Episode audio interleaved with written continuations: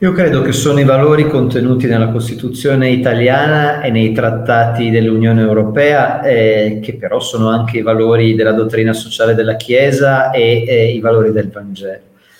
Sono innanzitutto il valore imprescindibile eh, del bene comune, che significa la dignità della persona in un contesto sociale, economico e politico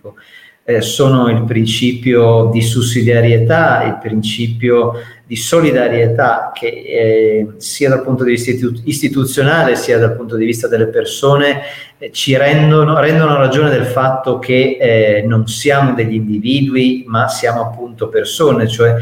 siamo nativamente, strutturalmente fatti per la relazione, per l'incontro con l'altro, per generare eh, non solo fisicamente ma anche eh, psicologicamente, esistenzialmente, col pensiero e spiritualmente eh, vita nell'incontrarci eh, l'uno con l'altro.